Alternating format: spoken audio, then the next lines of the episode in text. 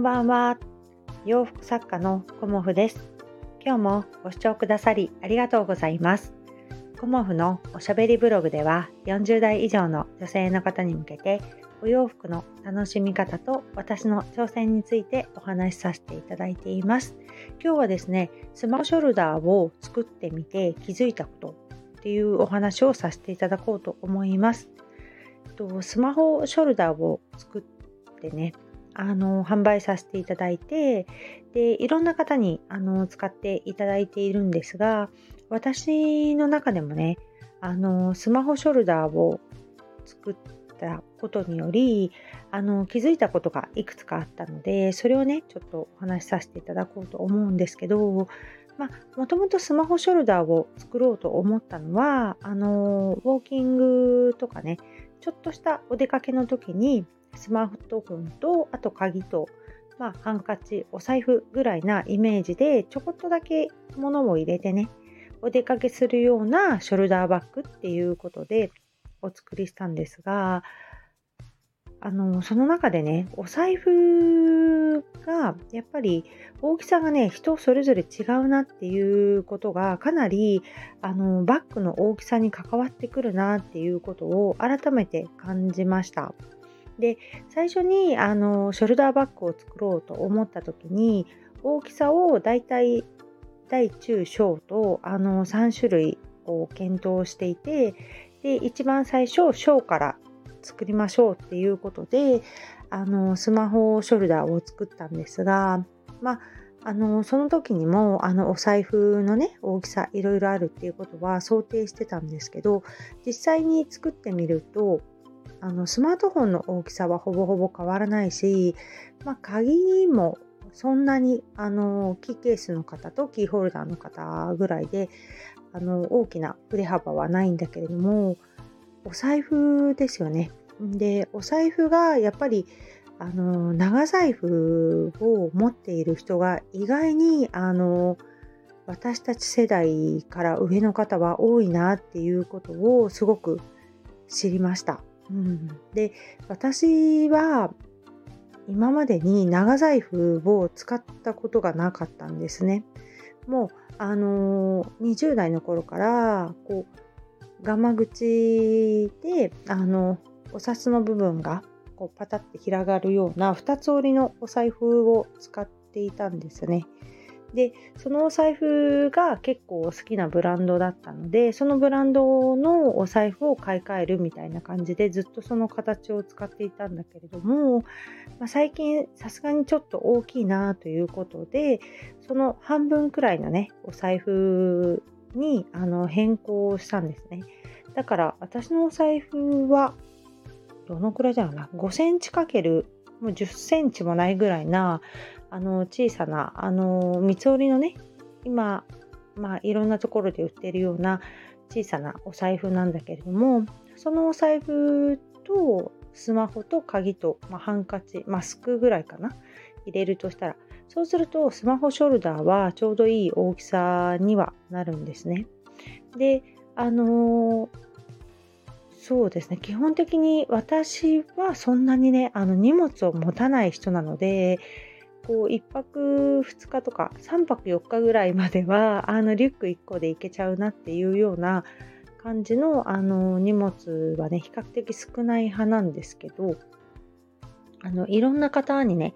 お話を伺うとやっぱりそもそもやっぱりそもそもっておかしいねあのお財布自体があの長財布の方が意外と多いなっていうことを感じました。うん、だからあのスマホショルダーにあのお財布を入れたいっていう方のお声が結構あってで長財布入れたいっていう方がいらっしゃるのでその方のねあのご要望にお答えすべき第2弾はあの長財布が入るショルダーを今作ろうと思っています。で長財布はまあ、縦に入れる方が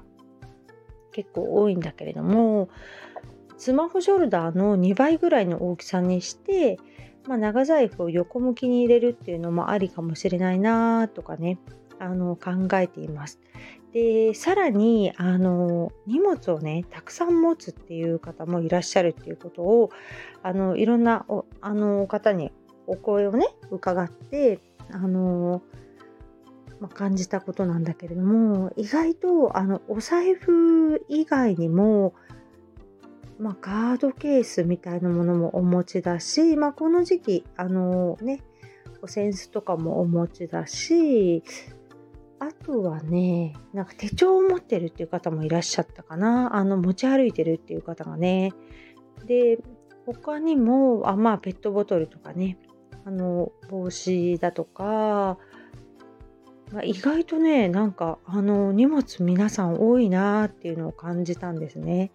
だから、あのスマホショルダーのちょっと大きめの長財布とか入るバッグを作って、もう一個、もう、すごく大きなバッグを大きなねショルダーバッグ作るのもありじゃないかなっていうふうにも今感じてます。うんなんかそうなってくるとあのもうショルダーバッグ1個でお出かけするのかなっていうような感じもするんですが荷物の多い方っていうのはその大きなショルダーバッグの他にこうトートバッグを持たれてるなっていうのもすごくね、あの観察もさせていただいたりとか、街とかね、あのすると、そういう方も結構いるんだなっていうふうに思いました。うん私はね、基本的にあの荷物が少ない人なので、あの小さめのショルダーバッグに、もう基本的に出かけるときはお財布、ハンカチ、マスク、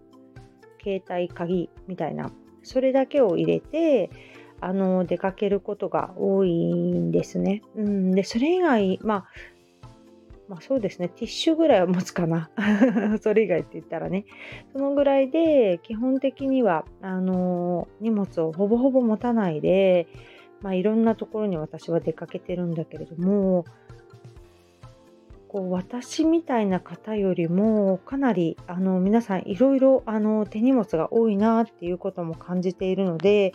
まあ、スマホショルダーは完全にあのスマホ専用のこう補助バッグっていう風に考えていただいてメインのバッグの補助みたいなね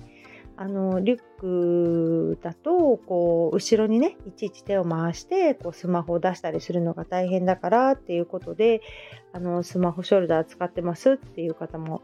いらっしゃったのでそういう感じでねあのスマホショルダーはポケットみたいなイメージであの使っていただけたらなとは思っています。でいろいろあの作ることによってこういろんな方のねあの使い方っていうのもあの教えていただいていてすごくねあの参考になっています。なので私自身もあの